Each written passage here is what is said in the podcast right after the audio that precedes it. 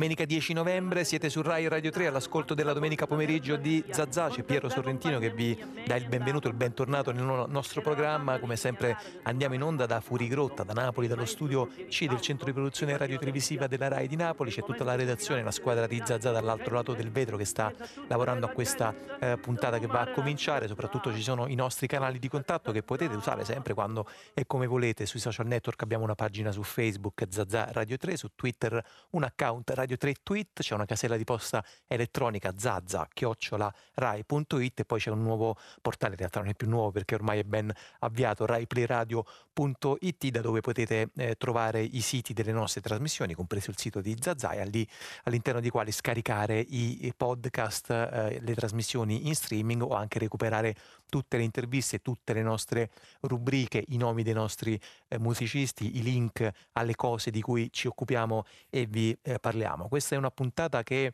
in qualche modo riprende le fila, le mosse da dove ci eravamo lasciati eh, lo scorso eh, anno, appunto lo scorso eh, fine 2018, quando dalla sede di Bari avevamo, vi avevamo proposto un concerto live di una formazione pugliese che appunto ci aveva eh, fatto anche l'onore, oltre che la cortesia, di essere ospite qui da noi in un concerto appunto dal vivo che eh, abbiamo saputo che avete molto apprezzato. Se volete potete anche andare appunto a recuperarlo in quei canali che vi, che vi dicevo prima. È una band, quella dei Radio Dervish, che torna con un nuovo disco che si intitola Classica. Adesso per chi conosce la musica dei Radio Dervish, ehm, vederli associati appunto a questa parola, questo ambiente musicale può sembrare un po' come dire eh, stridente e un po' sorprendente, adesso ci facciamo subito spiegare perché appunto i Radio Dervish a questo punto del loro percorso hanno messo fuori un disco che si intitola Classica, lo facciamo con i fondatori della band.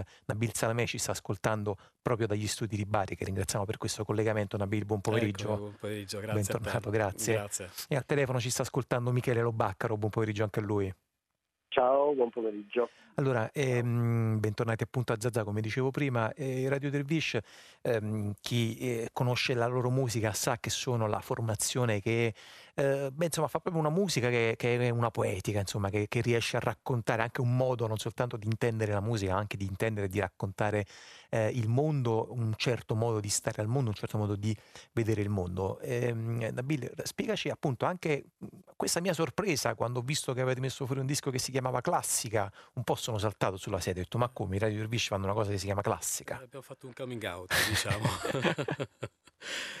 No, in realtà, insomma, eh, questa dimensione, diciamo, classica ci ha sempre accompagnati durante il nostro percorso musicale artistico, però l'abbiamo sempre sfiorata in certo. formazioni ridotte, diciamo, con dei quartetti eh, d'archi spesso e volentieri. E, e, quindi questa dimensione, insomma, ce l'avevamo nelle nostre vene. Aspettavo soltanto il momento giusto per essere, come si può dire, condivisa e realizzata, appunto, portata alla luce. E, e lo avete fatto uh, con un incontro um, con l'Orchestra Sinfonica di Lecce e Saletto, insomma, è, um, riassunta in questo acronimo che è, è OLES. Raccontateci appunto come vi siete conosciuti, incontrati, prima la Bile e poi anche Michele, se voglia. Ma um, in realtà questo disco nasce sul campo, sì. cioè nasce da un'esperienza proprio live.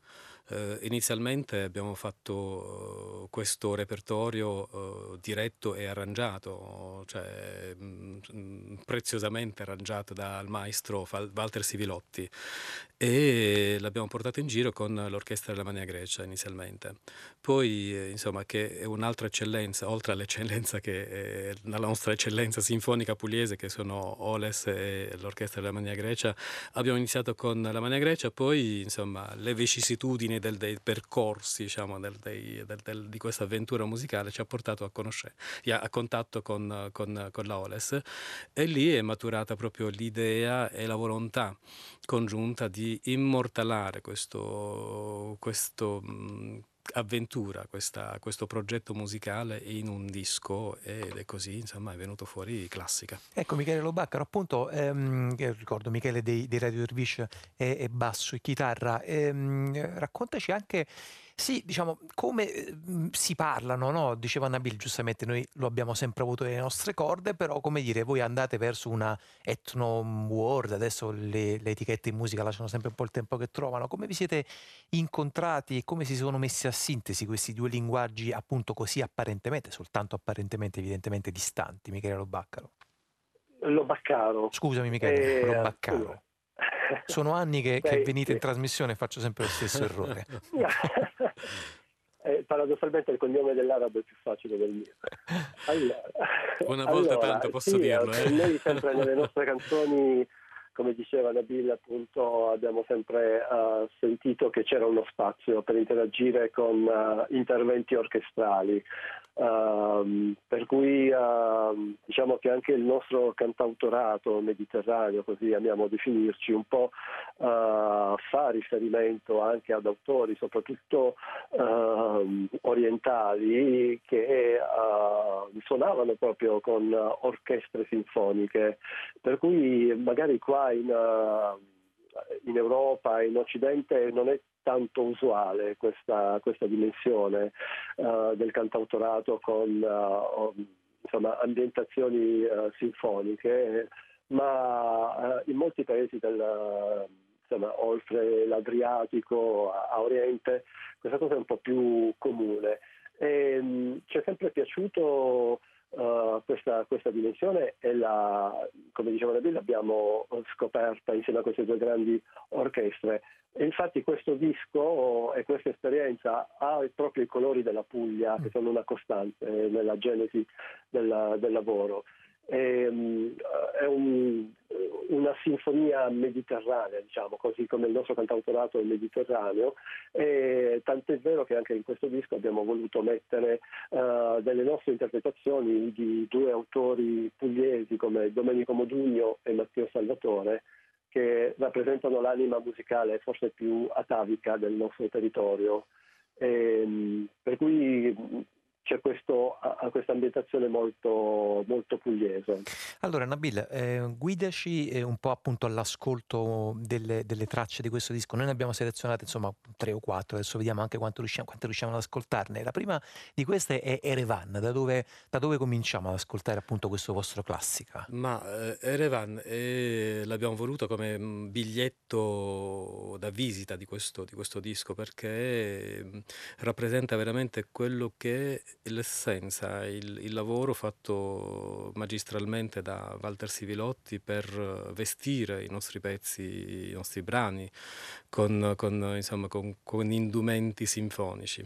Erevan eh, ha riuscito, è riuscita insomma, con, questo, con questo arrangiamento a rivelare questo aspetto che abbiamo sempre voluto sottolineare, abbiamo sempre voluto in qualche modo eh, presentare al pubblico, questo mh, aspetto fiabesco, questa dimensione fiabesca, perché davvero è uscita fuori una fiaba, una fiaba cantata. Erevan appunto è, è una fiaba, è tratto, il testo di questo brano è tratto da una fiaba di una bambina che si innamora della luna, insomma, quindi tutte le vicissitudini sono raccontate nel brano. Quindi questo, questo arrangiamento orchestrale l'ha, veramente collocata nel- in questa dimensione onirica, magica, fiabesca che ci ha, ci ha piaciuto, ci è piaciuto tantissimo. Allora, ascoltiamo subito appunto, vediamo come è stato vestito questo corpo musicale di Radio Tervici con questo nuovo arrangiamento eh, sinfonico da questo appunto nuovo disco che si chiama Classica, eh, Radio Tervisce con l'Orchestra Sinfonica di Lecce e del Salento qui a Zazà su Radio 3.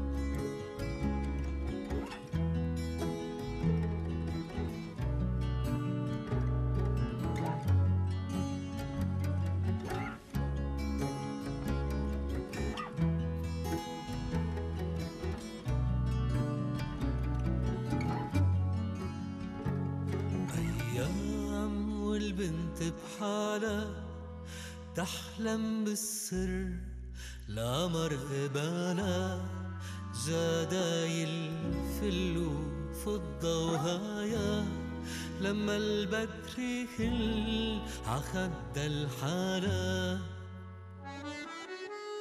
بس الأمرالي آه آه آه آه سهر عش الليالي آه آه لو كنت أنا لو كنت نجم صغيرة صغيرة لو كنت أنا لو كنت نجم صغيرة صغيرة لا تلا حبيبي يفضل عندي حبيبي. لا تلا حبيبي روح نور عيني.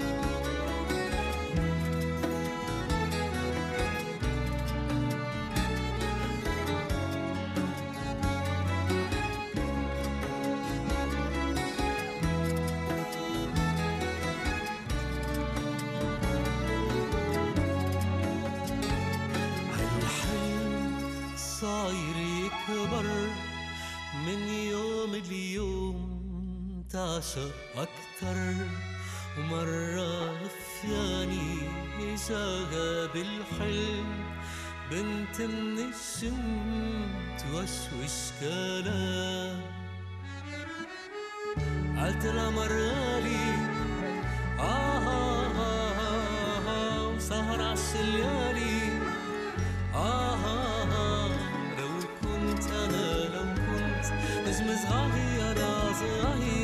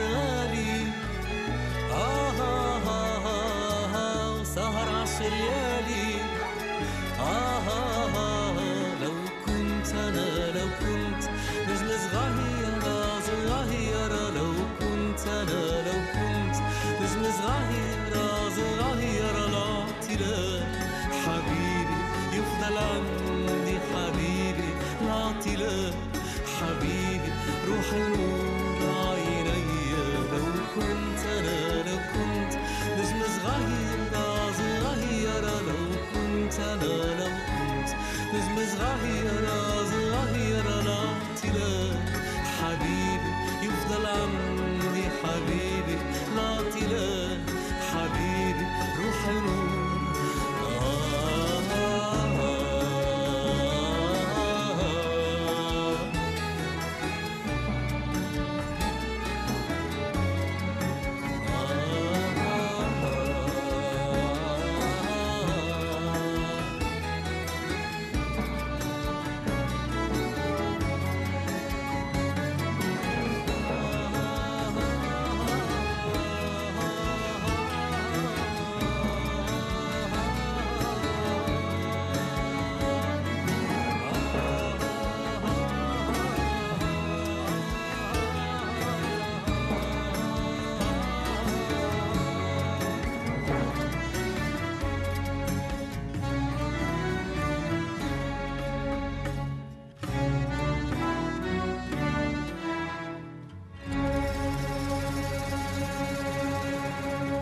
è sempre così, come sempre basta una manciata di note, soltanto qualche accordo dei Radio Dervisci per cominciare un po' a, a viaggiare, a volare, ascoltando la loro eh, musica. Abbiamo sentito Erevan che viene dal nuovo eh, disco appunto dei Radio Dervisci, il loro tredicesimo album che si intitola Classica. Eh, voglio ricordare che alla realizzazione di Classica hanno partecipato assieme a eh, Nabil Salamè e a Michele Lobaccaro anche Adolfo Lavolpe, Pippo Arc D'Ambrosio e Riccardo Laganà. E, mh, eh, Nabil Salamè ci sta ascoltando dai nostri nostri studi di Bari, Michele Lobaccaro è al telefono, con loro appunto vi stiamo presentando queste 11 tracce eh, che proseguono adesso con eh, beh, insomma, un titolo che come si dice è tutto un programma. Chiederei a, a Michele Lobaccaro di presentarci questo, questo brano che è Nuovi Schiavi.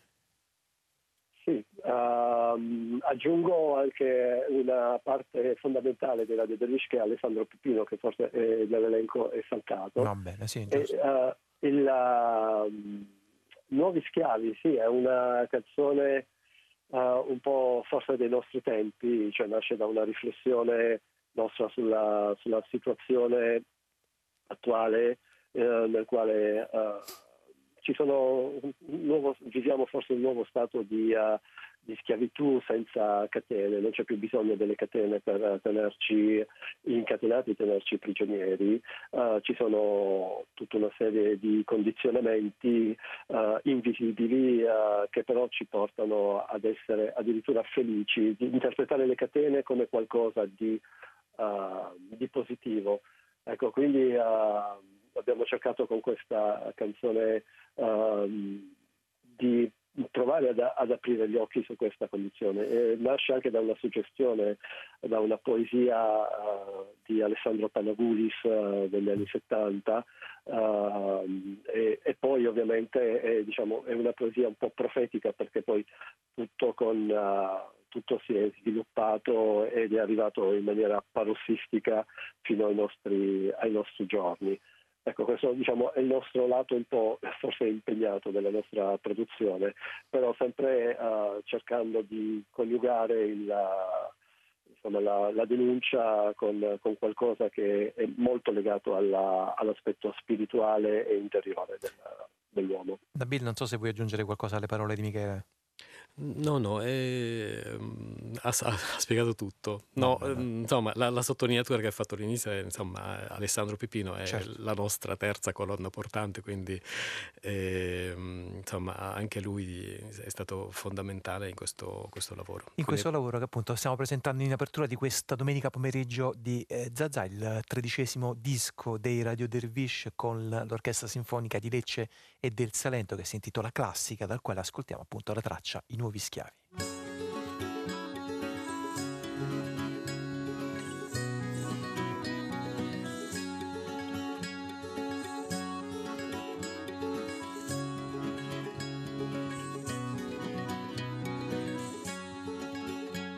C'erano un tempo schiavi orgogliosi di sognare, ora che siamo sazi abbracciamo le catene Arriverà la guerra, non avremo più parole, la colpa dei pianeti o siamo noi.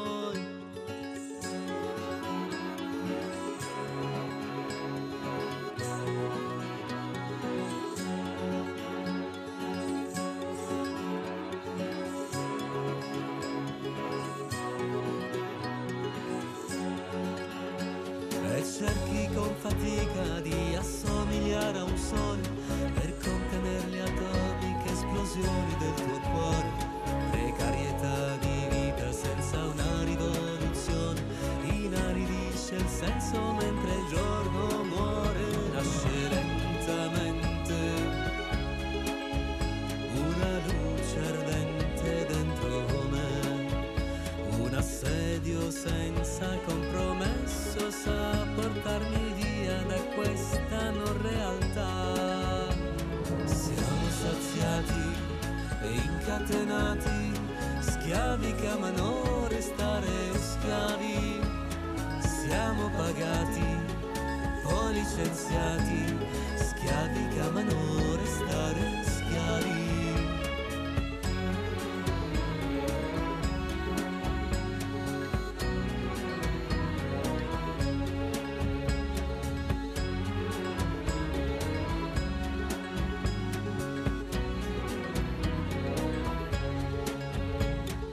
Non sai rimanere insensibile ai lamenti di chi non sa guardare oltre le sue primavere, la forza della luna che solleva le maree, governa i nostri corpi, i nostri sentimenti, nasce lentamente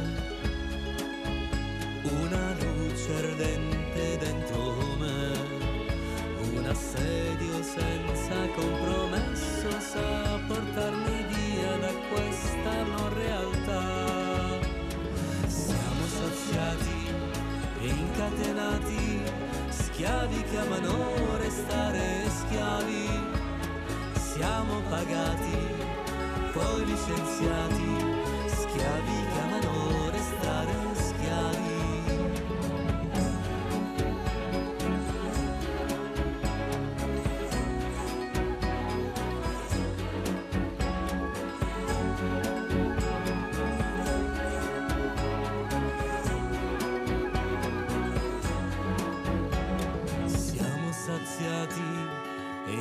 incatenati, schiavi che amano restare schiavi. Siamo pagati, poi licenziati,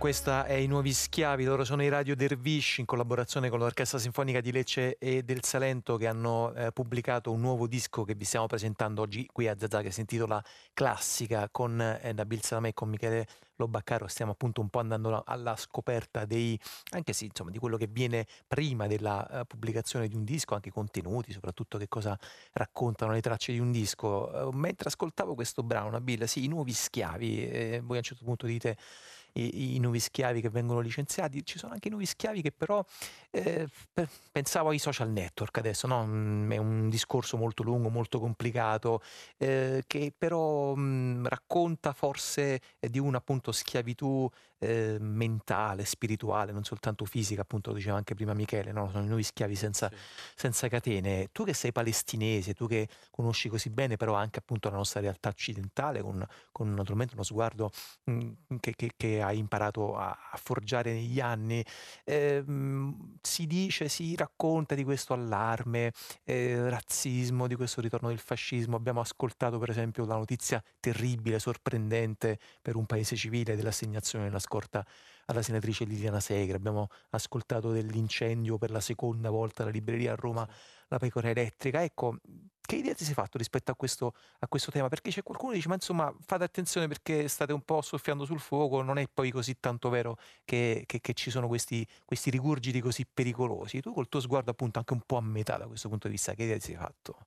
Ma in realtà eh, le cose prima insomma si, si, si, si so, vogliono passare per cose superficiali, poi eh, alla fine ci troviamo davanti al pericolo vero e proprio, sì. per cui non bisogna abbassare assolutamente l'attenzione, lo sguardo e, e, e, la cura, le considerazioni di questi fenomeni che non, non, non, non sono affatto rassicuranti, mm. soprattutto perché noi veniamo davvero da un periodo di uh, una, una, una campagna di uh, caccia alle streghe, di, uh, di, di, di um, allarmismi e, e di, insomma, uh, l'Italia si sta scoprendo, insomma, in qualche modo anche razzista sotto diversi punti di vista e eh, poco tollerante, xenofoba e, e giù di lì, perché c'è stato appunto un lavoro fatto sistematicamente per creare questo, questo, questo clima, questa atmosfera, questo clima di tensione in questo paese, perché c'è una classe politica che ha voluto marciare su, questa, su questo aspetto per creare il proprio consenso popolare, ma c'è anche un'altra frangia di politica italiana che non ha saputo neanche creare un'alternativa vera e propria, che non ha saputo neanche contrapporsi parlando e dicendo delle cose che abbiano un senso per contrastare questa, questa, quest'altra, diciamo, quest'altro megafono. Quindi eh, la situazione mm, la vedo, la vedo complessa e ci, ci, chiede appunto tutti ai nostri doveri, eh, al nostro dovere etico, morale, da cittadini liberi di questo paese di diritto, di non abbassare ass- assolutamente l'attenzione, non considerare queste cose per banali, appunto parlando della, de quel, di, quel, di episodi come bruciare la, la, le, le librerie oppure l'assegnazione di una scorta ad una, ad una senatrice perché insomma accerchiata da, da, insomma, da, un, una, da, da un, cioè minacciata praticamente. Sì, sì. Quindi non abbassiamo assolutamente le cioè, ci, aspetta, ci aspetta più che mai in questo passaggio storico un impegno e un'attenzione molto alta e, perché siamo veramente di un passaggio molto cruciale, ma lo, lo, stanno, lo stanno vedendo anche in tutti i paesi del, del Mediterraneo. Io eh parlo sì, del Libano, il paese dove sono nato e cresciuto, dove c'è una rivolta popolare contro un sistema eh, che è incancrenito e eh, corrotto fino, fino, al midollo osseo, che eh, non, non, non, poteva assolutamente andare avanti. Lo, li vediamo anche in, a Baghdad, nelle strade del, del, dell'Iraq, li vediamo anche nelle strade del, della, del, di Algeri, dell'Algeria, dell'Egitto. Quindi c'è, un, c'è, un, c'è una cosa, c'è una, una, una cosa che sta accadendo. È come se dall'altra parte del Mediterraneo si sta prendendo una, una consapevolezza che spinge le persone a prendere, eh, ad assumere le proprie responsabilità, cosa che è chiamata adesso più che mai un paese centrale in questa schiera mediterranea qual è l'Italia. Allora Nabil, Nabil Salamè, molte grazie anche per questo appunto, mh, punto della situazione molto, credo appunto, mh, esatto quello che hai, che hai eh, tratteggiato in questa tua ultima risposta ehm, che ci ha portato forse appunto qualche secondo in più per poter continuare ad ascoltare il vostro nuovo disco, ma insomma credo che ci siano, ecco Michele Lobaccaro, intanto se ci puoi raccontare, ci puoi spiegare dove si può eh, sentire, ascoltare, scaricare, comprare, perché poi la musica naturalmente va comprata, eh, il nuovo disco di Radio Dervisce che è classica Michele. Allora, eh, nella, su tutti i canali normali della, di distribuzione, ora dalla, dalle librerie ai negozi di musica per il fisico oppure anche online eh, per comprarselo a distanza, sempre il, il fisico e anche il digitale da, ora, dalle varie piattaforme digitali dove è possibile eh, scaricare e ascoltare il, uh, il, nostro, il, nostro, lavoro. Allora, molte grazie Michele Lobaccaro, grazie a Nabil Salamè appunto dei Radio Dervice che ci hanno eh, fatto ascoltare qualcosa da questo loro tredicesimo album che si intitola Classica, realizzato con l'Orchestra Sinfonica di Lecce e, e del Salento, che eh, invece ci porta ad aprire un percorso musicale oggi dedicato, beh sì, naturalmente ve ne sarete accorti ascoltando eh, i, i programmi della radio, leggendo i giornali, guardando la televisione, eh, ai 30 anni della caduta del muro di Berlino, ieri 9 novembre 1989, appunto 30 anni esatti dal crollo del, eh, del, muro di Berlino, molte trasmissioni sono state dedicate a questo tema, a questo evento. Oggi qui a Zazà vogliamo anche però seguire un po' una pista musicale, facendovi ascoltare ehm, la musica che eh, si è fatta, che si continua a fare a Berlino, naturalmente da un punto di vista molto particolare, come sempre ibridato con le sonorità che vengono dal sud, come è tipico della nostra trasmissione. Vi facciamo sentire un rapper che si chiama eh, Rapcolic, eh, che ha fatto appunto questo brano che è Ayat Macerà, un brano come sentirete in turco turco ma con delle eh, sonorità profondamente occidentali. Rapkolik Ayat Macerà.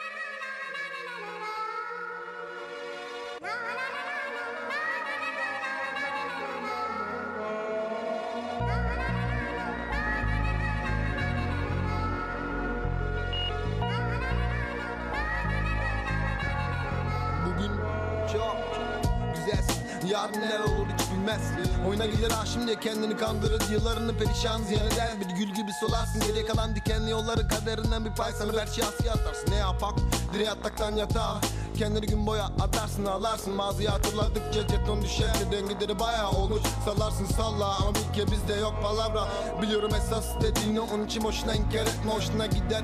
Göbek atma Mulan ruş ayak. Bin bir hoş kokulu yaktın kavurdun ortalık. Kızı magnetik her bir yanın Tüm gözler üstünde. Sen ise gözlemekle dört köşe Herkese şapır şupur.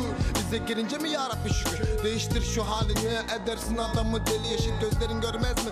Asıl seveni Ki disco barda atarsın. Evli barklı elliye cilve. Nedir ki istediğin o para lüks araba mı? Nedir ki istediğin Dünyanın en büyük mücevherlerinden belki Senin gibi düşünen bin genç kız kaybetti. Bir mecnun kar oldu kesti Fırat attı kalbini. Meğerse yalanmış yılanmış aşk Dili dolu başlayan bir macera Sonra ille hüsranla bitecek Mi karışıyor. Meğerse yalanmış yılanmış aşk. Dili dolu başlayan bir macera Sonra ille hüsranla mı bitecek Bir karışıyor.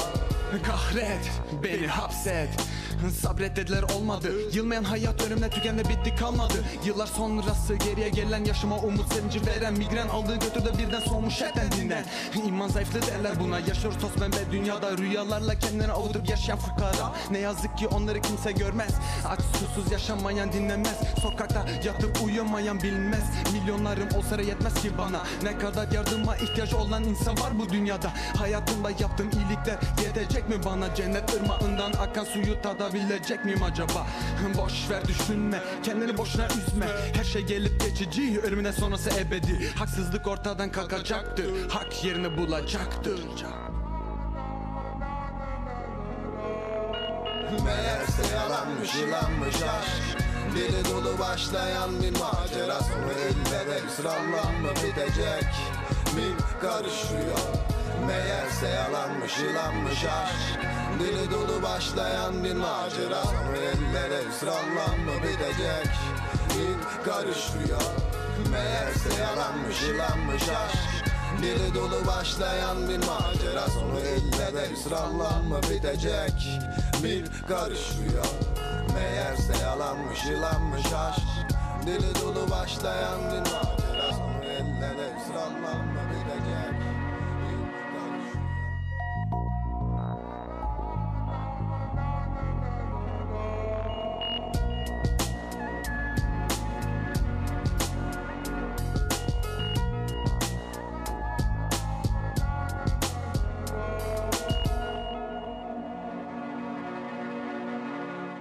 Questa era Ayat Macera, lui è rap colic con la collaborazione di Tarama. Si apre con queste sonorità il percorso musicale di oggi qui a Zazà, un percorso che abbiamo pensato di proporvi in occasione del trentennale appunto della caduta del muro di Berlino. Ieri, 9 novembre, è stato appunto il trentesimo anno tondo del crollo del muro di Berlino e mh, vi stiamo appunto oggi proponendo sonorità che vengono in questo caso dalla Turchia. La maggior parte dei pezzi che ascolterete sono praticamente tutti in turco perché come sapete in Germania eh, e a Berlino in particolare c'è una fortissima comunità turca che esprime naturalmente come è giusto che sia anche la propria musica. Questo brano, questo Ayat Macera ci porta a parlarvi di un appuntamento che eh, si apre eh, questa settimana che va a cominciare appunto domani proprio qui a Napoli da giovedì 14 fino a domenica 17 novembre. È un appuntamento che si intitola, è un titolo mh, freddo ma in realtà molto anche descrittivo e però mh, vedrete anche quanto invece importante, quanto pulsante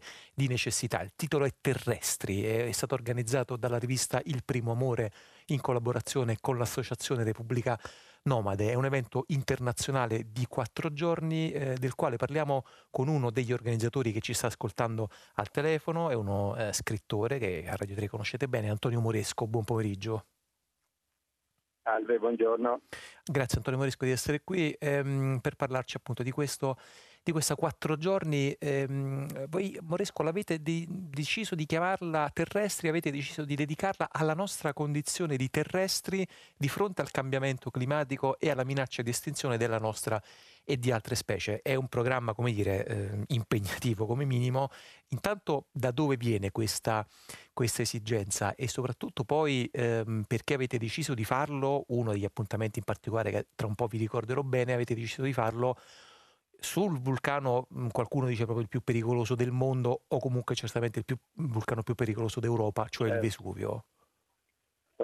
Ma viene, viene le- l'esigenza dal fatto che ci sembrava giusto eh, porre l'evidenza anche su un'identità negata, rimossa, che è quella di, di terrestri, del fatto che facciamo parte di una specie che vive in mezzo a altre specie eh, su un pianeta che si chiama Terra, piccolo pianeta sperduto tra miliardi di galassie e che stiamo facendo di tutto per, eh, per rendere inabitabile per noi. Quindi non è solo un problema di generico ambientalismo come magari ci legge che dobbiamo salvare l'ambiente, cioè sì, dobbiamo salvare l'ambiente ma dobbiamo salvare anche noi stessi da noi stessi. E allora abbiamo pensato di fare questo incontro con persone che da tempo sono mobilitate su questo, come Amitav Ghosh, Bruno Latour e altri, e abbiamo pensato di farlo nella città del vulcano e abbiamo cercato di finirlo sulle- sul cratere stesso di quel vulcano per dire che noi tutti stiamo vivendo sul, sul cratere sul vulcano, ma il vulcano siamo noi. Mm. E, quindi Napoli, Napoli, era la nostra città. Eh, amata da tempo, noi il primo cammino che abbiamo fatto come Repubblica Nomade da Milano siamo arrivati a Napoli a piedi, quindi è un vecchio amore che ci lega a Napoli e ci sembrava che fosse la città più drammaticamente giusta per parlare dei terrestri. E non a caso avete appunto poi deciso di aprire questi eh, vostri giorni, eh, lo ricordo appunto dal 14 al 17 novembre, proprio alla villa della Ginestra Tode del Greco, eh, parlando sì sostanzialmente del, dello scrittore, ma in realtà appunto non soltanto dello scrittore Giacomo Leopardi, eh, che più di tutti forse ha sentito appunto anche questo senso di infinitudine sempre a rischio della, del, della specie, un incontro che si svolgerà alle 15 eh, con Carla Benetti, Franco Dintino, Mario Martone e appunto lo stesso Antonio Moresco. Senta Moresco, ehm, avete deciso anche di assemblare un programma che mette assieme per esempio non soltanto ehm, i saperi diciamo umanistici o, o, o, non soltanto scrittori avete invitato, non soltanto letterati ma anche scienziati. Ecco quanto è importante creare un intreccio eh, tra quelle che appunto venivano eh, ancora, vengono ancora tuttora considerate due, eh, due saperi spesso così in opposizione. Certo, è molto, questo è molto importante perché eh, come sappiamo c'è soprattutto in Italia questa divaricazione eh, tra i saperi umanistici e i saperi scientifici che si trascina, eccetera, per cui molto spesso gli scrittori sono abbastanza ignoranti per quello che sta succedendo nelle scienze, eccetera e questo è terribile in questo momento perché ci stanno venendo delle, delle verità profonde, drammatiche dal mondo scientifico eh, che ci stanno raccontando qual è la nostra situazione, eccetera, e molto spesso vengono ignorate, eccetera. Allora in questo incontro noi abbiamo messo insieme degli scrittori ma anche delle persone che operano nel mondo scientifico, eccetera, per creare questa vasocomunicazione tra questi due settori e fare in modo che anche il mondo della cultura possa diventare irradiante per delle verità che se no vengono occultate. Ci sono dei ragazzi che fanno le manifestazioni, eccetera, eccetera, però poi il resto del mondo politico, culturale, economico va avanti per i cavoli suoi come, come se niente fosse. Allora noi vogliamo cercare di questi, queste conoscenze, questi saperi, queste possibilità per per rendere eclatante, contribuire a rendere eclatante la, la, la, la drammaticità, l'unicità della nostra situazione. Ecco Antonio Moresco, eh, di fronte a una questione così enorme, anzi proprio appunto anche per seguire un po' la linea del vostro incontro, di fronte proprio alla questione che ci troviamo ad affrontare, eh, noi mh, piccoli corpi, noi singolarità, noi ehm, esseri umani che magari non fanno parte di gruppi, associazioni, non hanno potere, hanno poteri davvero così minimi, limitati, probabilmente soltanto al voto in cabina elettorale, forse l'unico potere come dire, che ancora ci è consentito di, eh, di espletare. Ecco, che cosa si può fare, che cosa si deve fare dal nostro singolo punto di vista, ripeto, rispetto a questioni così grandi? Senso che di fronte all'enormità di una cosa simile a volte ci prende lo sgomento, sì. no? nel senso dice ma cosa puoi fare tu?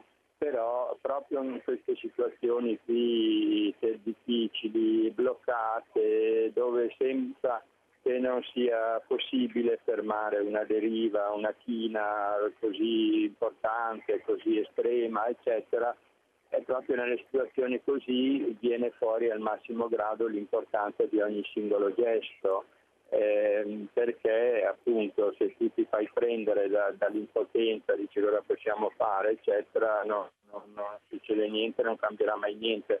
Io credo che in questo momento, ma non solo rispetto a questa cosa qui, ma rispetto a tante altre, eh, il gesto di ogni singola persona sia, sia importante le persone fanno la differenza, possono fare la differenza e possono, per la speranza, creare costellazione con altre persone che hanno altrettanta sensibilità e urgenza su certi temi. Io nella mia vita anche personale di scrittore ho sempre, ho sempre, ho sempre visto e capito questo, insomma, che, che non ti devi mai arrendere che devi, non devi darti mai per vinto e, che può darsi, può darsi che alla fine a forza di batterci la testa contro e il muro si rompa. Mm. Quindi insomma anche un po' per richiamare uno dei eh, titoli fortunati di Antonio Moresco, le lettere a nessuno, insomma spesso a volte bisogna mandarle a prescindere e, e sperare che, che, che, trovino appunto un lettore o, appunto, o anche un destinatario perché sennò davvero non ti devi mai arrendere fino all'ultimo istante della tua vita. Antonio Moresco, grazie, grazie. Voglio soltanto eh, ricordare qualche appuntamento di questo appunto ciclo di incontri terrestri che si apre a Napoli eh, il prossimo giovedì 14 novembre alle ore 15 a Torre del Greco, alla Villa della Ginestra, appunto con questa anche la presentazione appunto di tutti gli incontri relativi a terrestri con, eh, lo ripeto prima, l'ho detto prima, Mario Martone tra gli altri, venerdì 15 alla Chiesa di Santa Maria delle Anime del Purgatorio a Napoli alle ore 10 eh, ci saranno tra gli altri Serena Gaudino, Carla Benetti, Moresco, Patrizia Positivo per l'apertura di questa prima edizione, una serie di altri appuntamenti che poi potete trovare sul sito del Primo Amore, il primoamore.com, sono tutti ben eh, delineati, ben raccontati raccontati e avranno appunto un, una conclusione domenica eh, 17 con questa passeggiata, con questa camminata fino al cratere del Vesuvio appunto a cura della Repubblica Nomade della Repubblica dei Terrestri. E questa è Zazà, siete su Radio 3 che continua ad ascoltare, a proporvi delle sonorità che vengono dal, eh, dall'ambiente, dall'ambito del rap a Berlino, questa è Gurbecci.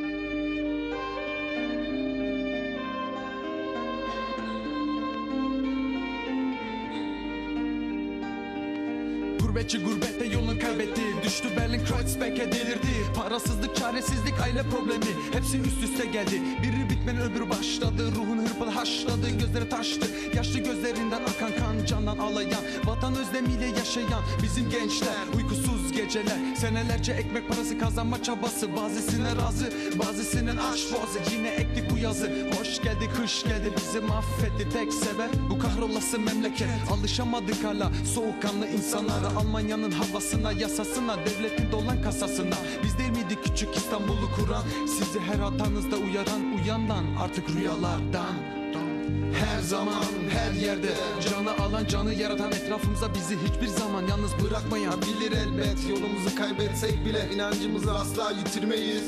Her zaman her yerde Canı alan canı yaratan etrafımıza bizi hiçbir zaman yalnız bırakmayan Bilir elbet. Yolumuzu kaybetsek bile inancımızı asla yitirmeyiz. Nereden nereye ne kadar zamanda kimin umrunda Herkes kendi andeyken senin cebini mi doldurur? Ama Boş başa artır doldurur zehir Sen yokuşa koşa berbe coşa dinle çaba berbeyi Yalan yağlı fırçalıkçı peşin olan polisler yardım farkı. Farkına vardın ama kara felek etmiş bir kelek kelek. Kanatların yırtık bir melek. Yardımına kosta bile ne edecek? Gerçek çok kritik. Onun için sen çek çek inan glaub weiter bis der Hardcore Fighter. Mikrofon um eins Alarm deine Neider Hayret ya aber leider Olsan bile ne fayda? Takvimden kopuyor her gün bir sayfa. Kolay değil. Şehirde eşkıya var. Çok dost tuza. Düşmeyesin de boyundan büyük işlere bir yollarda. Kimisi varını yoğunu kaybetti kumar masasında Yitirdi. Kala kaldı geriye thank you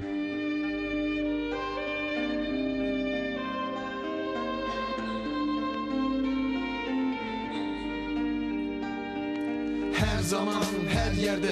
Canı alan canı yaratan etrafımıza bizi hiçbir zaman yalnız bırakmayan Bilir elbet. Yolumuzu kaybetsek bile inancımızı asla yitirmeyiz. Her zaman her yerde.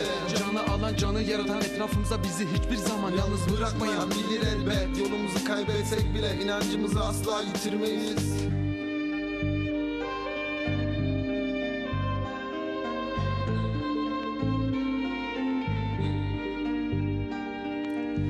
zaman her yerde Canı alan canı yaratan etrafımıza bizi hiçbir zaman yalnız bırakmayan. Bilir elbet yolumuzu kaybetsek bile inancımızı asla yitirmeyiz. E questa eh, che avete ascoltato è Gurbecci di Yusuf Filmaz ehm, che conclude appunto lo spazio che abbiamo dedicato all'evento dei eh, terrestri, a proposito del quale voglio ricordare eh, che è un evento completamente autofinanziato, quindi è basato anche su un contributo volontario e se volete contribuire a coprire almeno le spese organizzative, potete andare sul sito del Primo Amore dove trovate appunto un link che vi porta a questo eh, crowdfunding per sostenitori e sostenitrici. E nella domenica pomeriggio di Zazza è venuto adesso il momento di metterci all'ascolto della nuova eh, puntata eh, che Goffredo Fofi dedica come sempre al cinema, al cinema insolito, bizzarro, di eh, bellezza e bizzarria. Questo è Goffredo Fofi.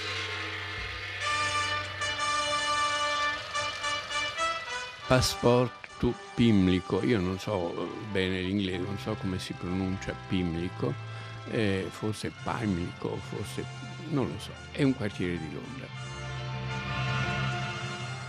Passport to Pimlico è un film del 1949 di Harry Cornelius scritto da T. E. B. Clark.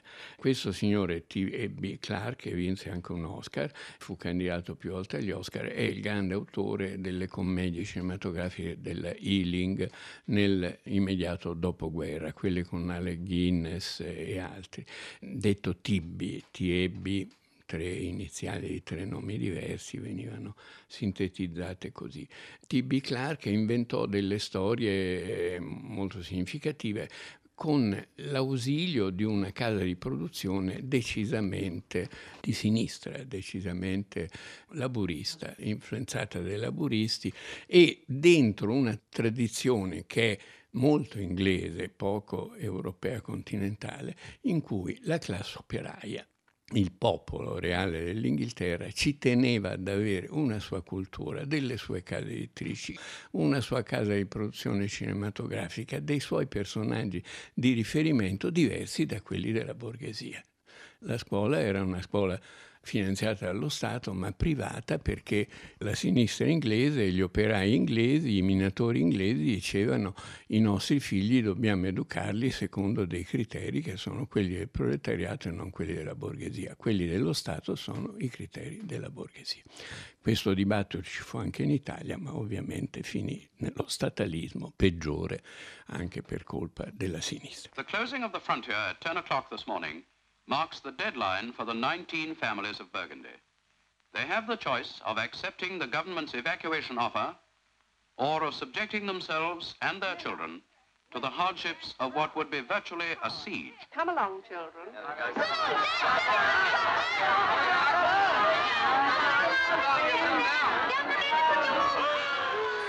Che cos'è il passaporto per Pimlico? In questo quartiere di Londra, subito dopo la guerra, dei bambini giocando fanno rotolare qualcosa dentro un, buco che c'è nel terreno, c'è, c'è ancora pieno di macerie, ci sono stati bombardamenti. Dentro questo pozzo c'è una bomba inesplosa, tutto è bloccato perché devono arrivare gli artificieri a far esplodere la bomba, la bomba la fanno esplodere questi ragazzini giocando a palla e facendo precipitare nella buca qualche cosa che fa esplodere la bomba. Un avventuroso signore del posto si cala quando tutto è, si è calmato, si cala con una fune, viene calato con una fune e scopre un tesoro. In fondo a questa buca c'è un, una cassetta piena di gioielli, di, di, di cose straordinarie e anche di documenti. Bene, si scopre che quella zona di Londra era stata venduta da un re Giorgio qualche cosa alla Burgundia, cioè ai Carolingi eh, del sud della Francia, Digione, Lione, eh, e quindi era zona extraterritoriale. Gli abitanti del quartiere impazziscono. A questo punto noi non siamo Inghilterra, possiamo fare i cavoli nostri e quindi diventa una zona di mercato nero. Ci sono le tessere, c'è ancora i condizionamenti di tutti i tipi sull'acquisto di beni, mm, insomma c'è stata una guerra mondiale e loro evadono queste leggi e diventa la zona del mercato nero. Allora, noi non siamo inglesi, siamo uno Stato a parte, facciamo parte di uno Stato. Arriva perfino un erede dalla Francia, de, de, della dinastia de, della Borgogna, e nascono questi conflitti tra eh, gli abitanti del posto e il resto della società e l'Inghilterra, una sorta di secessione però gradita agli londinesi perché il posto è il mercato nero, possono andare lì, trafficare, comprare, eccetera. Questa cosa preoccupa, si intravede Churchill, vedi gli uomini di Stato, insomma è una cosa. E si arriva al filo spinato si arriva ai confini, si arriva al fatto che per entrare e uscire devi avere un passaporto, eh, i guai della separazione.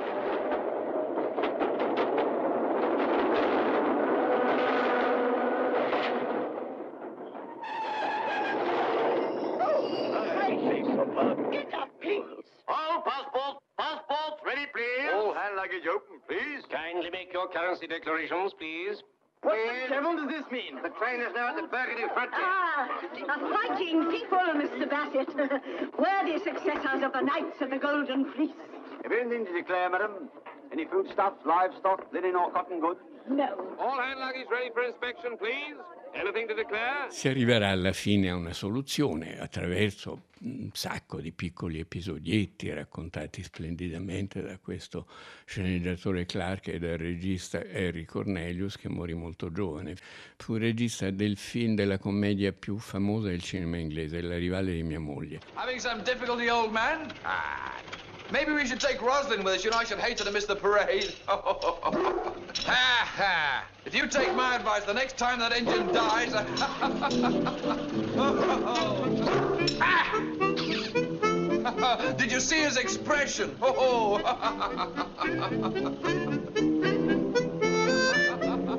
La rivale di mia moglie era una macchina d'epoca, il marito impazzito per una macchina d'epoca chiamata Genevieve. Il titolo originale era Genevieve, interpretata da Kay Kendall, attrice dimenticata ma una grandissima commediante inglese di quelle che a teatro faceva Oscar Wilde e George Bernard Shaw come se fossero no, cose di tutti i giorni. Bene, perché questo film è significativo? Non solo per la quantità di piccoli aneddoti, storielle, film corale, un film con 30 protagonisti e 3.000 persone intorno, insomma è un film girato sui luoghi subito dopo la fine della guerra, quindi ha dei motivi di come dire, di interesse anche storici dal punto di vista di quello che vedi del, dell'Inghilterra d'allora e di Londra di allora, però è significativo perché di fatto la storia è una storia seria, è una storia serissima, è la storia dei confini, è la storia dei confini. Pensiamo noi in Italia a cosa è stato Gorizia. No? Gorizia fu divisa in due, fu divisa in due e c'era eh, dei posti di blocco e del, del, filo spinato che divideva una Gorizia di qua da una Gorizia di là, perché il confine tracciato sulla carta veniva rispettato e attraversava. Il cimitero di Gorizia era diviso in due.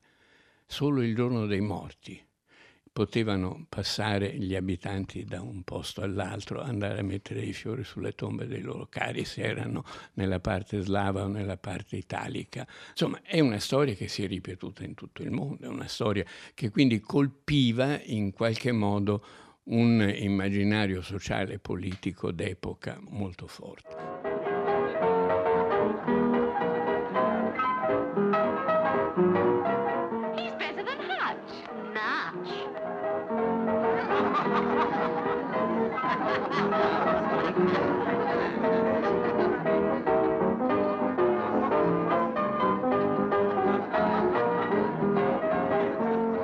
L'altro aspetto era proprio questo delle restrizioni post-belliche e tutto si gioca in questo film sull'idea del mercato nero. E quando gli inglesi stabiliscono dei confini, mettono il filo spinato, per cui la cosa significativa è appunto questo tipo di solidarietà che si crea quando lo Stato inglese decide di recintare Pimlico e quindi ci sono i passaporti, ci sono le guardie, c'è una polizia autonoma, c'è di tutto.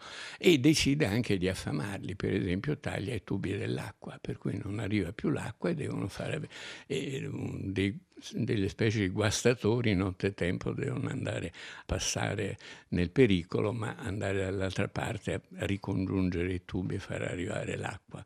E, e lì si crea anche una solidarietà londinese nei confronti del quartiere e quindi arrivano da tutta Londra, buttano viveri, cominciano i bambini a buttare aranci, cioccolata, eccetera, dalla parte dove no, ormai è stato tutto recintato e bloccato e neanche più il mercato nero può funzionare. Bene, alla fine si trova l'accordo, ovviamente, si trova l'accordo e tutto finisce con un grande pranzo all'aperto nella piazza principale del, del quartiere a cui partecipano le autorità inglesi e, e le presunte autorità, quelle provvisorie che erano state elette popolarmente nel quartiere dopo la secessione. E, e, e, tutto questo finisce anche in un modo ovviamente abbastanza amaro perché eh, gli ridanno i, le loro carte, distruggono i passaporti, eccetera, però restano le carte del tesseramento, le tessere, perché non puoi comprare più di totte di caffè, più di totte di zucchero, più di totte di latte, secondo le restrizioni che erano in voga anche in Italia nel dopoguerra, quando tutti erano ossessionati dalle tessere e dai bollini. I bollini erano delle cosine che incollavi sulle tessere eh, o tagliavi dalle tessere, anzi, per poter comprare totte latte ogni giorno perché erano datati, eccetera. insomma, le, le restrizioni dei tempi di guerra. Questo film, ripeto, è significativo come commedia healing, commedia proletaria e dal basso, con una visione popolare della società e della storia, ma è anche significativo perché ti rimanda un'epoca in cui i confini erano confini, in cui la guerra aveva diviso, in cui le famiglie erano divise e il ritorno alla normalità fu estremamente lento, ci vogliono decenni. We're back in England!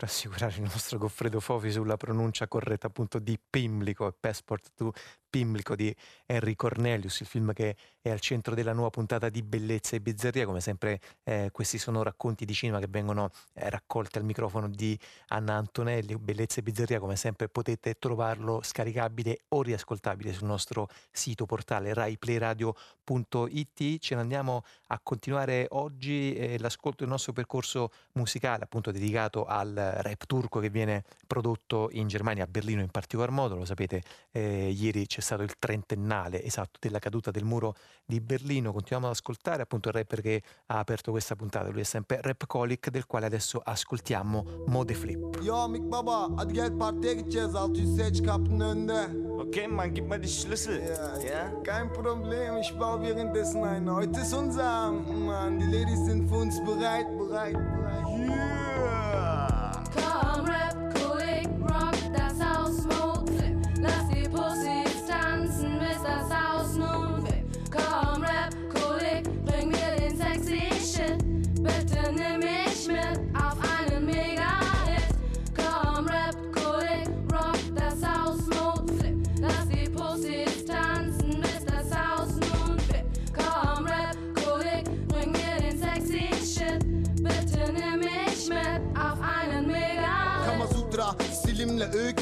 geride bıraktım ıslak vücutlar birbirine yapışmış. Zevk başlıyor Seni delince ince belinde. Ellerim sımsıkı sarar kezini yukarıdan aşağı. Çeviren derecesine seslenirsin. Bir daha bir daha yine zevklenirsin Bana günah gitti bu bir track mi? Gerisi gelir yavrum hiç merak etme. Her dalda sen ben gelince dikkat et ama Ayırma dudaklarını dudaklarımdan. Em eme bildikçe biz ikinci sette Bana dönük dilin dilinde Çıldırırsın duramazsın yerinde. Benimle aşk gülüm heyecandan seni bana bağlar. Benimle meşre gülüm değer be değer her düşüncenle Beraber olduğumuz an gelir aklına çınlar. Kalbinin sesi baba ritimler coşturur kıpır kıpır. Her bir yanın bir bakışta olur belli. Niyetin seni gidi tavuk vicdanlı. Come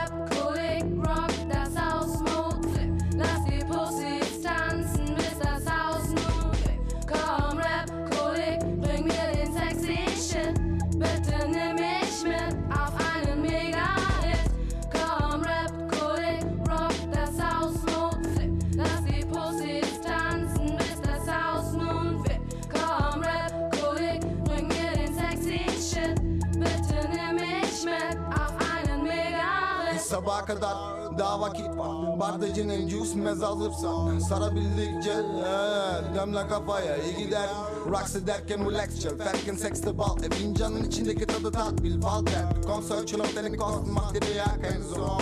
Sexy diamond, my mo Gönder güzelim gönder nerede kaldı bizim fili Nefesle tez biz nefis bir sürpriz. Bizi bekler cennet demiş gibi best Hafızanda kız kalan yeter de de Jim Barry, biz de hazır tutun işteyim Seksi bilenim var evet sen o biçim. Hazır mısın hitless piyasa? Kaldı Klik kontak besleneyim beddin T-Rex. Kafesle gacını paketle boldurma hayat et evde hapis. Aheste aheste Ha Jim Barry ahali olmak ister. Kolegis actress that's the hot shit. Ladies like it, ladies love it. Then she might not lip up get Come rap, Kolik, Rock, das Haus Smoke Flip. Lass die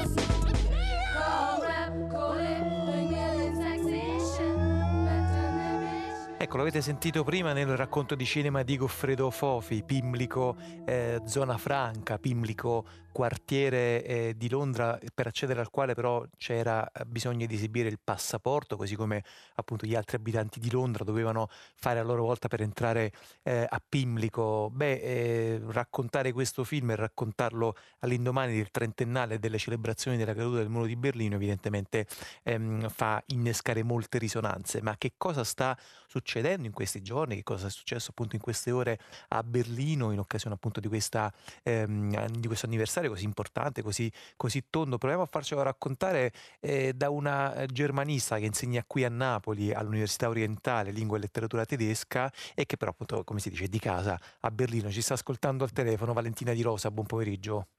Buon pomeriggio, buonasera.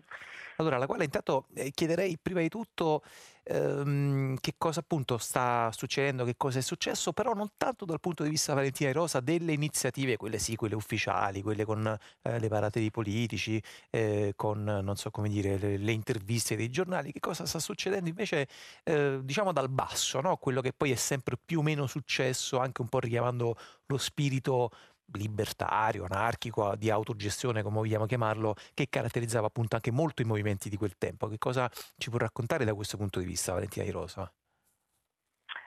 Sì, dunque eh, il calendario, come lei ha detto, è indubbiamente fittissimo, sì. sono eventi distribuiti nell'arco di questa intera settimana e hanno caratteri diversi, per certi versi anche complementari. Forse è giusto cominciare con il um, momento culminante che è stato ieri, appunto in data 9 novembre, dinanzi alla porta di Brandenburgo, uno spettacolo multimediale che ha avuto come filo conduttore la musica e la danza, eh, inaugurato dalle no- note della quinta sinfonia di Beethoven ed era stato pensato anche come eh, montaggio di momenti diversi che potessero anche entrare in dialogo con um, la suggestiva installazione che è situata eh, proprio di fronte alla porta eh, lungo il viale del 17 giugno e che è stata ideata da un artista americano, Patrick Sheeran, sì. che reca il titolo Visions in Motions ed è un'idea eh, anche questa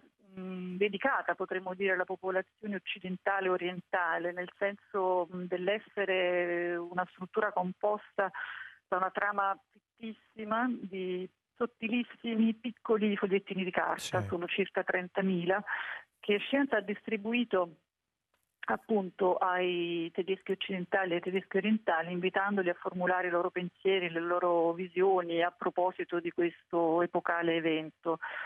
Per il resto sono diverse le, anche mh, le location, potremmo dire, i luoghi simbolo della città che sono eh, teatro di queste celebrazioni e eventi di varia natura. Eh, forse citerei ancora eh, Alexanderplatz dove si svolge uno spettacolo multimediale definito dalle facciate parlanti perché forse quello più eh, direi inclinato verso un gusto spettaco- di spettacolarizzazione che non mi è parso camminando per eh, la piazza eh, abbia in fondo raccolto tanti consensi perché è un po' un, um, un ricorso ad effetti speciali che non ha molto a che fare con la ricostruzione documentaria o perlomeno sono gigantografie che riprendono le immagini che tutti ricordiamo della storica manifestazione del 4 novembre con tanti, quasi un milione di persone, tanti appunto cittadini. E, mh, però invece sì, eh, spostandoci ancora proprio nel senso degli itinerari proposti mh, verso nord-est eh, e d'obbligo naturalmente non poteva mancare nel calendario e anche nella topografia di queste eh, celebrazioni e delle diverse iniziative il, il quartiere di Prenzlauer Berg che eh, è anche un modo spostandosi fisicamente nella città anche di cambiare sguardo e rivolgerlo alla direi alla, alla costellazione degli antifatti, perché siamo qui nell'epicentro di questo, diciamo, del movimento sotterraneo di artisti intellettuali che eh, appunto già durante tutto l'arco degli anni Ottanta in qualche modo esprimevano forme di dissenso nei confronti del regime, mal tollerati e tuttavia in qualche modo presenti, e sia pure appunto nei magari nei cortili interni, in abitazioni private, non in spazi effettivamente pubblici, spazi autogestiti. E qui c'è eh, l'iniziativa proposta, è curata da eh, Carla Sachs, che è un artista che eh, ai miei occhi è come se avesse ricostruito un vero e proprio percorso della memoria. Mm. Eh, attraverso una città che oggi è a tutti gli effetti invisibile, a fronte delle trasformazioni, delle ripetute riscritture topografiche che si sono avvicendate nel corso di questi lunghi 30 anni. E si ascolta in cuffia e in audio in fondo un montaggio di voci, di storie che alludono a questi luoghi eh, e che in, inevitabilmente risultano dissonanti guardando quel che si vede, che oggi è la superficie di queste nuove, diverse facciate con le loro linde tinte pastello che rimandano ai processi di gentrificazione che mh, appunto dall'89 ad oggi si sono susseguiti in tutta determinato una vera e propria mm. sostituzione. Mm. Senta, una Valentina Di Rosa, ecco, proviamo ad andare anche un po' sotto questa superficie di cui lei ci stava raccontando, perché poi naturalmente, come dire, le celebrazioni hanno emozionato tutti e come giusto e come doveroso che sia, eh, vengono raccontate con, mm, con, con diciamo, gli aggettivi che si meritano, insomma, davvero è stato un evento storico, davvero è stato qualcosa che ha segnato per sempre eh, la storia dell'Europa, ma probabilmente la storia anzi di tutto il mondo. Però, per esempio, adesso andiamo a vedere che cosa succede un pochino per esempio nei lender dell'est. No? Uh, ci sono state eh, elezioni nei, negli scorsi mesi, nelle scorse settimane e che ci dicono però qualche dato invece abbastanza preoccupante, soprattutto legato al consenso di partiti di estrema destra, sto pensando per esempio a Alternativo für Deutschland. Ecco, diciamo, qual è il legame che, e, e anche il dialogo ecco, insomma, tra la superficie e invece la profondità da questo punto di vista? Mm. Sì, sicuramente appunto quanto lei dice eh, è esatto dal punto di vista anche direi di un'atmosfera che per quanto ufficialmente sia eh, di celebrazioni mi sembra invece rimandare in, eh, in chiave di consapevolezza ad un'atmosfera molto più problematica e meno euforica di quanto non sia stata ad esempio anche solo 20 o 10 anni fa. No? Eh, d'altro canto se ripensiamo alla folla di Alexanderplatz convivevano in essa anime molto diverse tra di loro e se forse si tornasse anche a leggere uno ad uno i cartelli 30 anni dopo apparirebbe molto evidente che non poche, eh, cioè, molte delle aspettative in fondo sono state anche disattese. Ed è anche molto vero che dopo una lunga fase di latenza il malessere della società tedesco orientale affiora oggi appunto alla ribalta delle cronache, guardiamo tutti dentro e fuori della Germania con estrema inquietudine a questo spostamento a destra, anzi all'estrema destra, eh, con accenti espressamente appunto xenofobi, sì. antisemiti, dei nuclei consistenti dell'elettorato, del, appunto Länder dell'Est. Però appunto anche qui a ben guardare questo è solo un aspetto forse del quadro complessivo, perché l'altro è certamente costituito anche dalle responsabilità della politica eh, bundesrepubblicana, ovvero poi tedesco occidentale. Eh, proprio stamattina, si è, eh, stamattina intendo dal punto di vista della celebrazione ufficiale sì. del Parlamento che non poteva essere eh, se non eh, il venerdì, venerdì 8, sì. però rivolta al weekend 9-10 del dibattito parlamentare nel Bundestag e mi parso di cogliere degli accenti molto più espressamente autocritici perché non può non tornare alla mente eh, direi lo stridente controcanto con uh, le promesse del cancelliere Kohl, quei famosi o famigerati paesaggi in fiore che aveva additato all'orizzonte e che oggi sfidano con questo scenario tutt'altro che metaforico di terre desolate, spopolate, in cui appunto è massiccia l'immigrazione verso ovest della popolazione orientale in cerca di impieghi, di posti di lavoro. Che poi in effetti diciamo come e... dire la storia quasi si riavvolge su se stessa, uno dei motivi che poi portarono appunto anche alla all'innalzamento del muro, no? appunto il tentativo di frenare l'emorragia da, sì. da est verso, da verso l'ovest. Senta Valentina Di Rosa, prima di salutarci c'è un'iniziativa che eh, vogliamo brevemente con lei se riesce a ricordare che eh, si svolge dal 4 al 6 dicembre, un'iniziativa che si intitola Contrappunte, Contrappunti, eh, ritmi, immagini, visioni in viaggio da Berlino a Napoli, organizzata appunto dall'Università Orientale, eh, in cui ci saranno appunto gli sguardi degli scrittori, adesso cito soltanto Ingo Schulze, ma mi pare che ne avete invitati diversi. Infatti, eh, sì, sono io proprio che ho curato questo eh, programma anche un po' in relazione con un lavoro svolto da tempo sulla letteratura contemporanea tedesca che in occasione di questa ricorrenza ci è parso interessante coniugare con la congiuntura appunto dei 30 anni di non solo di Berlino e della Germania senza muro, ma anche dell'Europa senza muro, benché sappiamo che poi la questione è ben più complicata e le formule eh, ogni formula diciamo, necessariamente esclude altre problematiche legate ad altri muri, però nella specificità della realtà tedesca l'idea è proprio di mostrare attraverso i linguaggi della letteratura, in questo caso della prosa e della lirica, abbiamo cinque eh, appunto autori, con anche eh, il patrocinio questa volta del Comune di Napoli che ci fa molto piacere, eh, mostrare un volto meno direi com- dire, comune, consueto della Germania, diversa dalle immagini restituite dalla cronaca.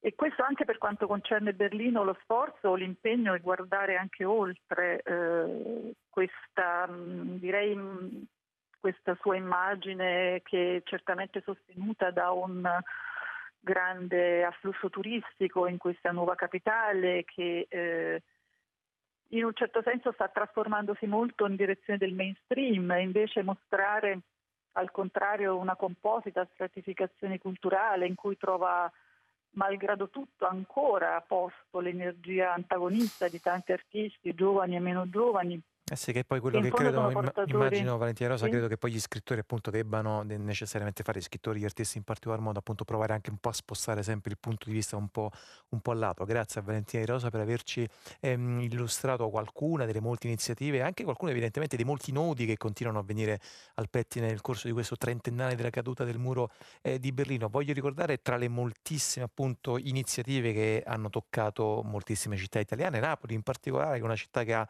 eh, stretti legami proprio con Berlino, eh, una serie appunto di appuntamenti legati sostanzialmente al, al Goethe Institute qui a Napoli. Eh, per esempio venerdì scorso, l'altro ieri, c'è stata una tavola rotonda intitolata Berlino 1989, frammenti di muro, persone che eh, prendeva le mosse dalla mostra fotografica di Luciano Ferrara che si sta svolgendo eh, al Maschio Angioino appunto a Napoli. Tra l'altro c'era eh, proprio l'ambasciatore tedesco Victor Elbling che ha incontrato gli studenti e le studentesse dei licei sia di Napoli che di Castellammare di Stabia. Ieri, tra l'altro, si è invece inaugurata una mostra che va avanti fino al 27 gennaio, eh, sempre al Goethe Institute di Napoli, in via Santa Maria a Cappella Vecchia, e si intitola Nati dopo l'89, è un progetto fotografico anche in questo caso che mette al centro le aspettative, le emozioni e le speranze delle giovani generazioni rispetto all'Europa e rispetto evidentemente appunto, anche all'essere europei, eh, con ehm, fotografie e interviste ai ragazzi nati dopo il 1989, quindi che sono venuti dopo il crollo del muro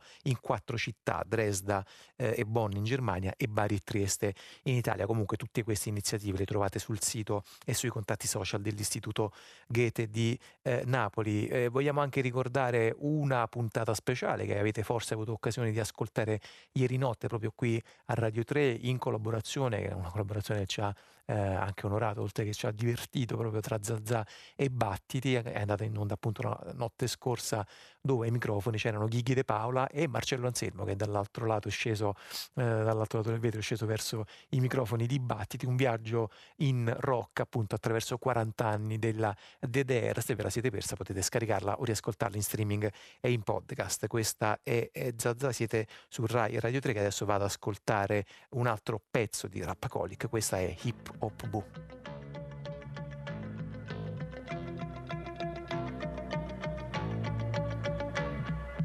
yo, yo, yo, yo. Check it. Yeah. Oh, shit, oh, shit, oh, shit. Uh-huh. Yeah. Hip hop, çok beter hip hop, pop ezer hip hop, şok eder hip hop, rock eder hip hop, çok beter hip hop, pop ezer hip hop, şok eder hip hop, rock eder. Azrail'den gelen hip hop sizleri zorlar. Zengin florlarla geçip sizleri sollar. Rap kolik tarama rap dedik Frankfurt'a geldik. Adam bomba feedback ve düşmanın yanına. Batı Berlin'den çıktık akşam yolumuza. Eyvallah vardık 12 olmadan skylar. Frankfurt'a sex gibi X gibi Bex gibi Flex gibi. Hepinize koma. Anlatacak o kadar çok şeyler var ki. Zehir zıkkı misali ya da garibanın hali. Leş çeker azra vekler köpekler pes eder. Azra beş bu beş sene mest eder.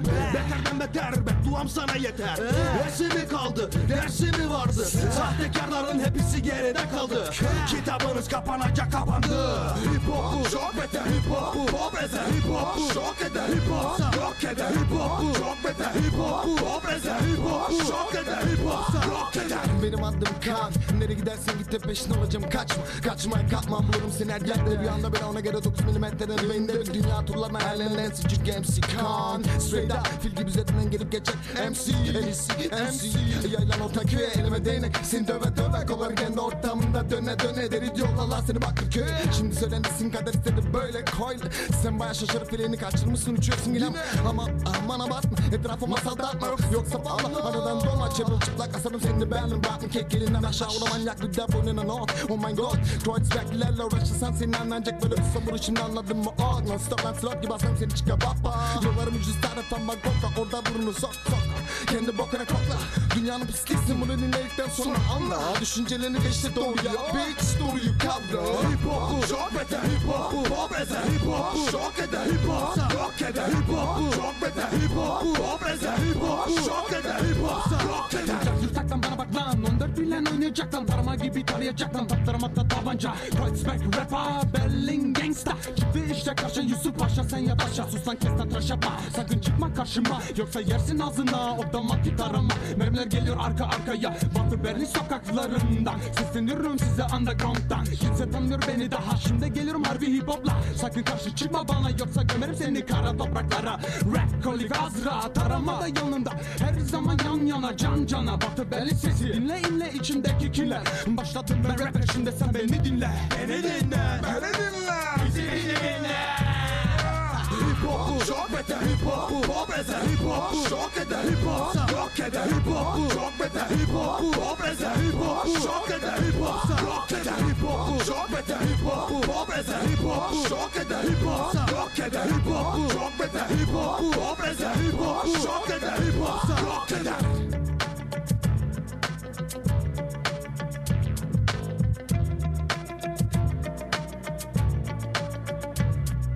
Hip hop çok beter hip hop Pop ezer hip hop Şok eder hip hop Rock eder hip hop Çok beter hip hop Pop ezer hip hop Şok eder hip hop Rock eder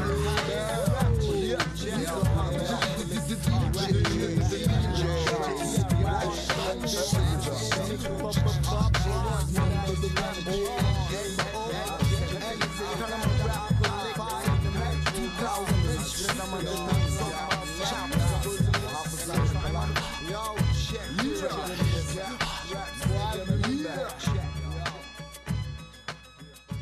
questa è Hip Hop Boo, eh, lui è Rapcolic con la collaborazione di Tarama che è uno dei tasselli che vanno a comporre eh, il nostro percorso musicale di oggi, appunto dedicato alla eh, rap, alla musica rap turca che si è fatta a Berlino, che si continua a fare a Berlino. Stiamo un po' provando a tessere anche un filo rosso appunto legato ai 30 anni eh, della caduta del muro che ci porta eh, a- in questa parte del pomeriggio di Zazà a raggiungere al telefono un regista eh, che è Alessandro Piva. Ciao Alessandro, buon pomeriggio, grazie.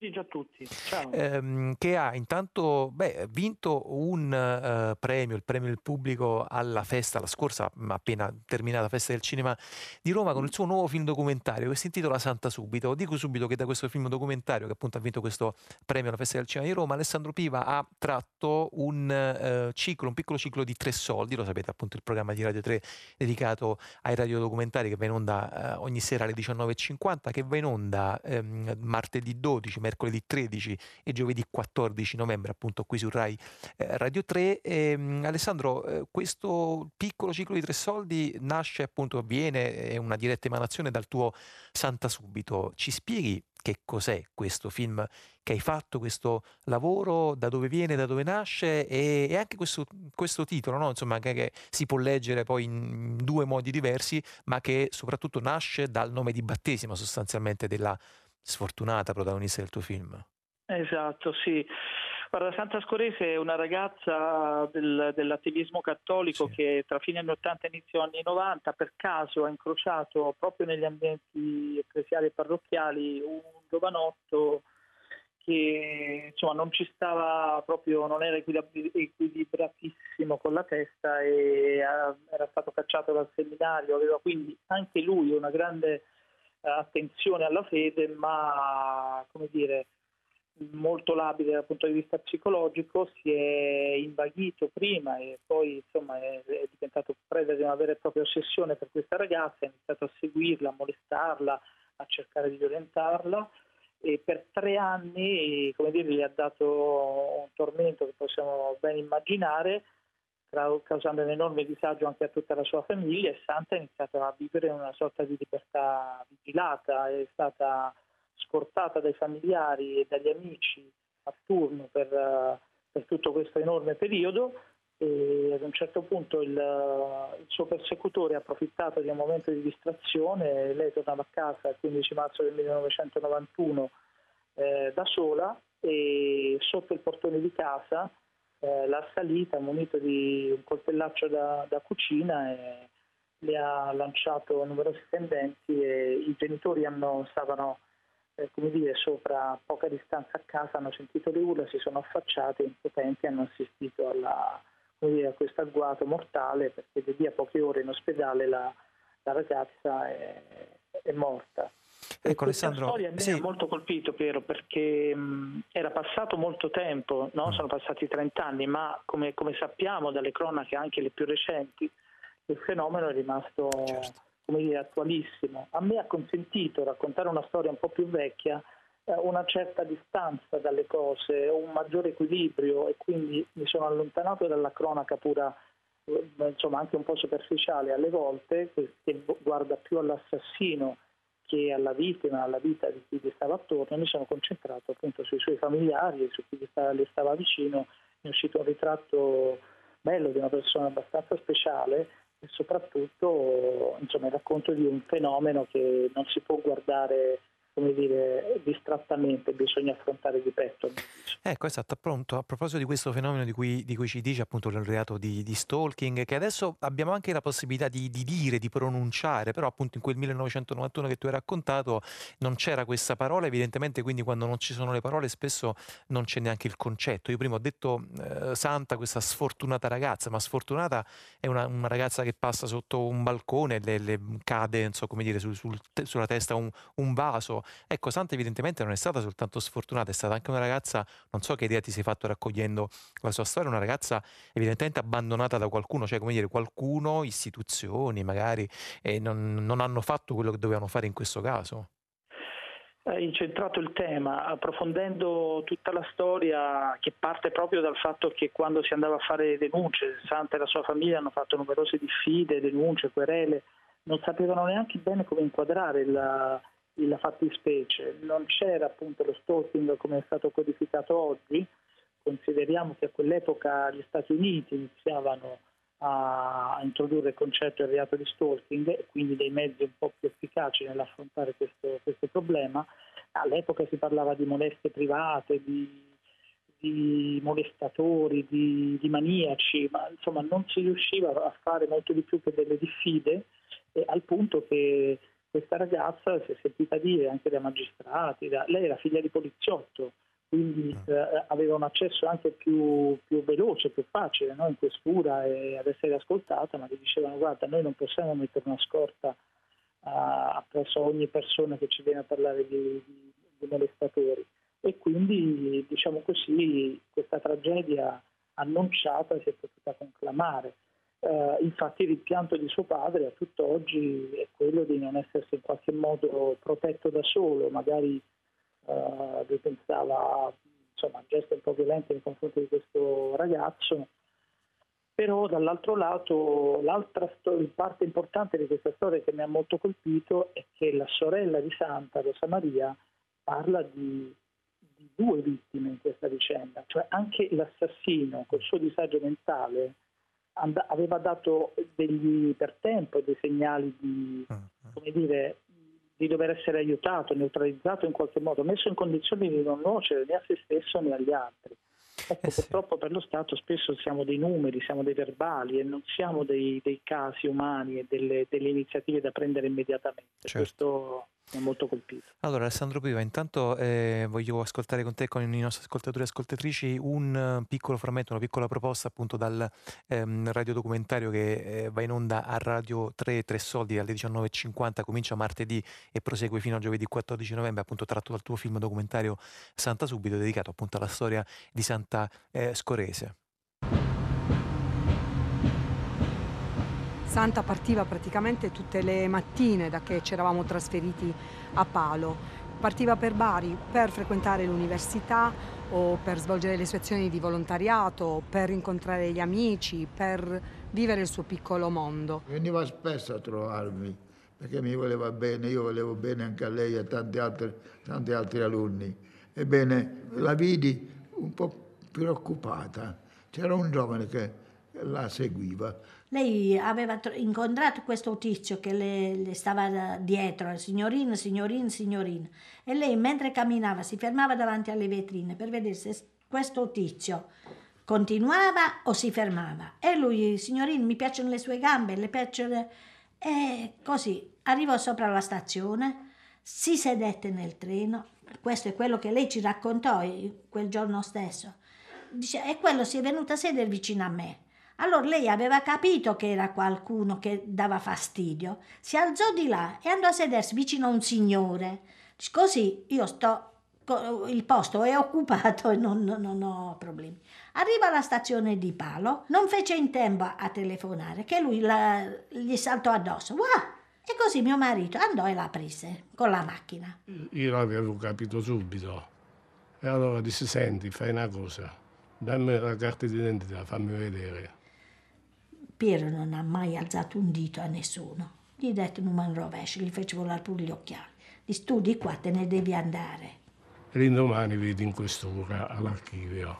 C'erano molte denunce per eh, disturbo, molestia.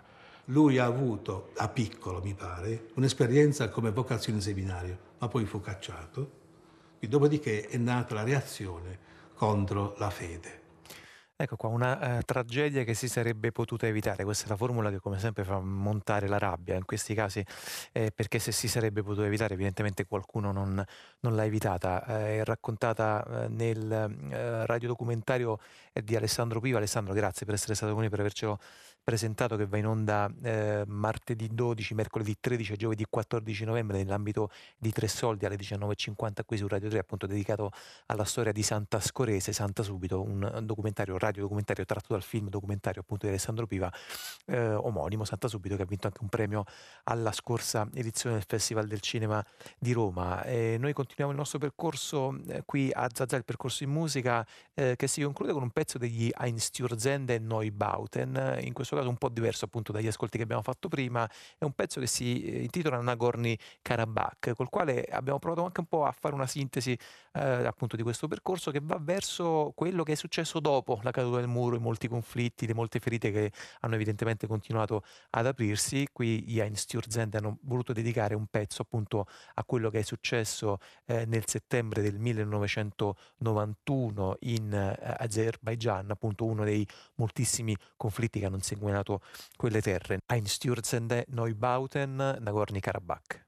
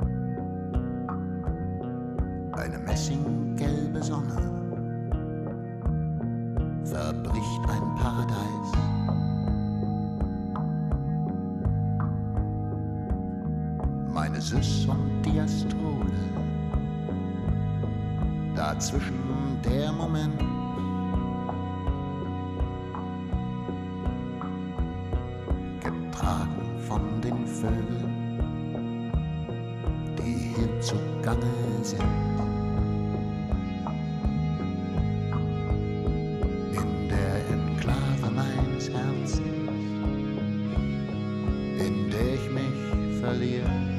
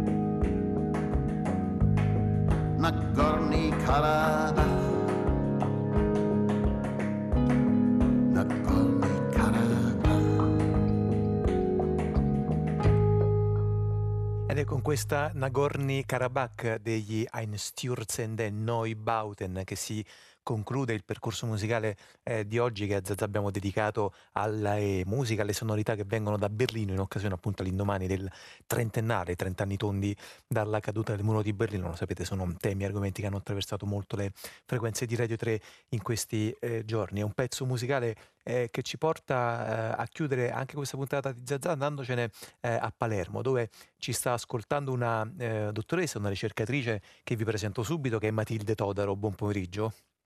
Buon pomeriggio a voi.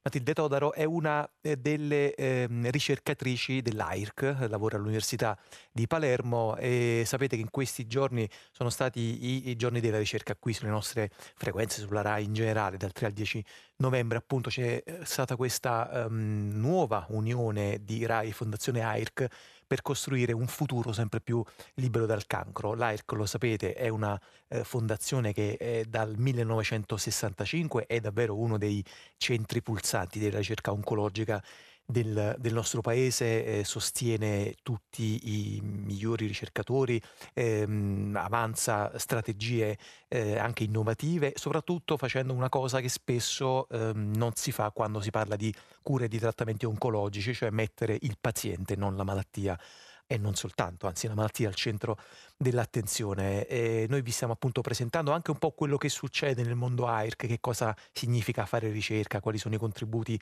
che i ricercatori AIRC forniscono al nostro paese. Sapete anche che c'è la possibilità di fare una donazione, tra un po' vi ricorderò anche i modi per eh, donare un piccolo contributo, ma piccolo ma fondamentale contributo alla ricerca. Volevo intanto chiedere a Matilde Todaro, dunque, di presentarci un pochino appunto qual è il suo ambito di lavoro, qual è il suo ambito di ricerca. So che voi, lei, voi vi occupate di ehm, tumori al seno, in particolar modo occupandovi, eh, leggo da una nota che, che, che sto guardando, di eventi molecolari alla base dei meccanismi di resistenza alla chemioterapia convenzionale. Ci spiega un po' meglio che cosa significa?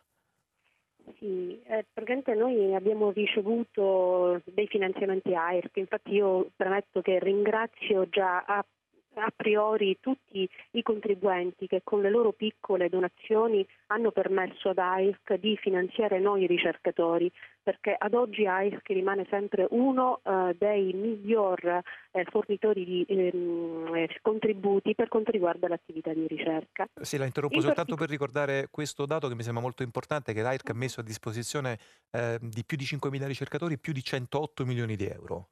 Certo, non solo i ricercatori, quindi ai grossi eh, gruppi che fanno attività di ricerca e che sostengono oggi in Italia la eh, ricerca italiana, che eh, continua ad essere una tra i, i migliori eh, europei e mondiali perché abbiamo dei ricercatori veramente eccezionali, ma eh, AIRC sostiene anche i giovani ricercatori, eh, ha dato tanti fondi per quanto riguarda alcuni eh, giovani ricercatori che eh, il rientro dei cervelli ma anche il sostenimento di piccoli eh, fondi per quanto riguarda diciamo, eh, atti- l'attività lavorativa in vari laboratori.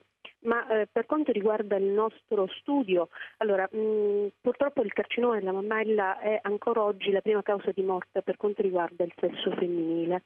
Eh, come dicevo anche in altre interviste l'incidenza è aumentata, però per fortuna la mortalità è notevolmente diminuita perché sicuramente migliora la diagnosi, sicuramente migliora la, progno, la, la, la, diagnosi, quindi migliore la diagnosi, migliore sarà l'approccio terapeutico. Quindi ci si ammala di più ma uh, si muore mh, sensi- sensibilmente si di meno. È come se eh, fosse scoperta eh, su più donne, infatti una donna su nove è affetta purtroppo da carcinoma della mammella, ma la mortalità si è ridotta perché avendo una diagnosi precoce molte volte si riesce ad intervenire chirurgicamente e terapeuticamente quando ancora la metastasi, la recidiva, cioè l'avanzamento della patologia non si è innescato.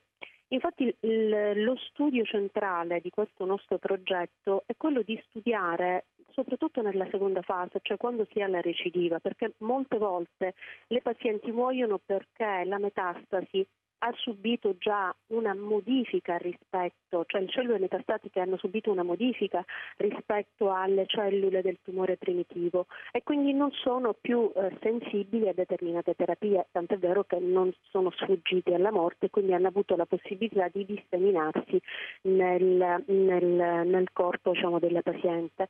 Il nostro studio è quello di vedere come il microambiente, quali sono i meccanismi che possono determinare la resistenza di queste cellule. Eh, stiamo studiando su tanti aspetti, stiamo studiando anche il metabolismo, come ad esempio l'obesità, come in questo caso parliamo anche di prevenzione, come eh, le alterazioni della dieta possono in, in, un certo senso predisporre anche a questo, tipo, a questo tipo di tumore. Quindi la parte centrale del nostro studio è proprio quello di dedicarci alle metastasi, perché permangono, perché non sono, non sono sensibili alla chemioterapia.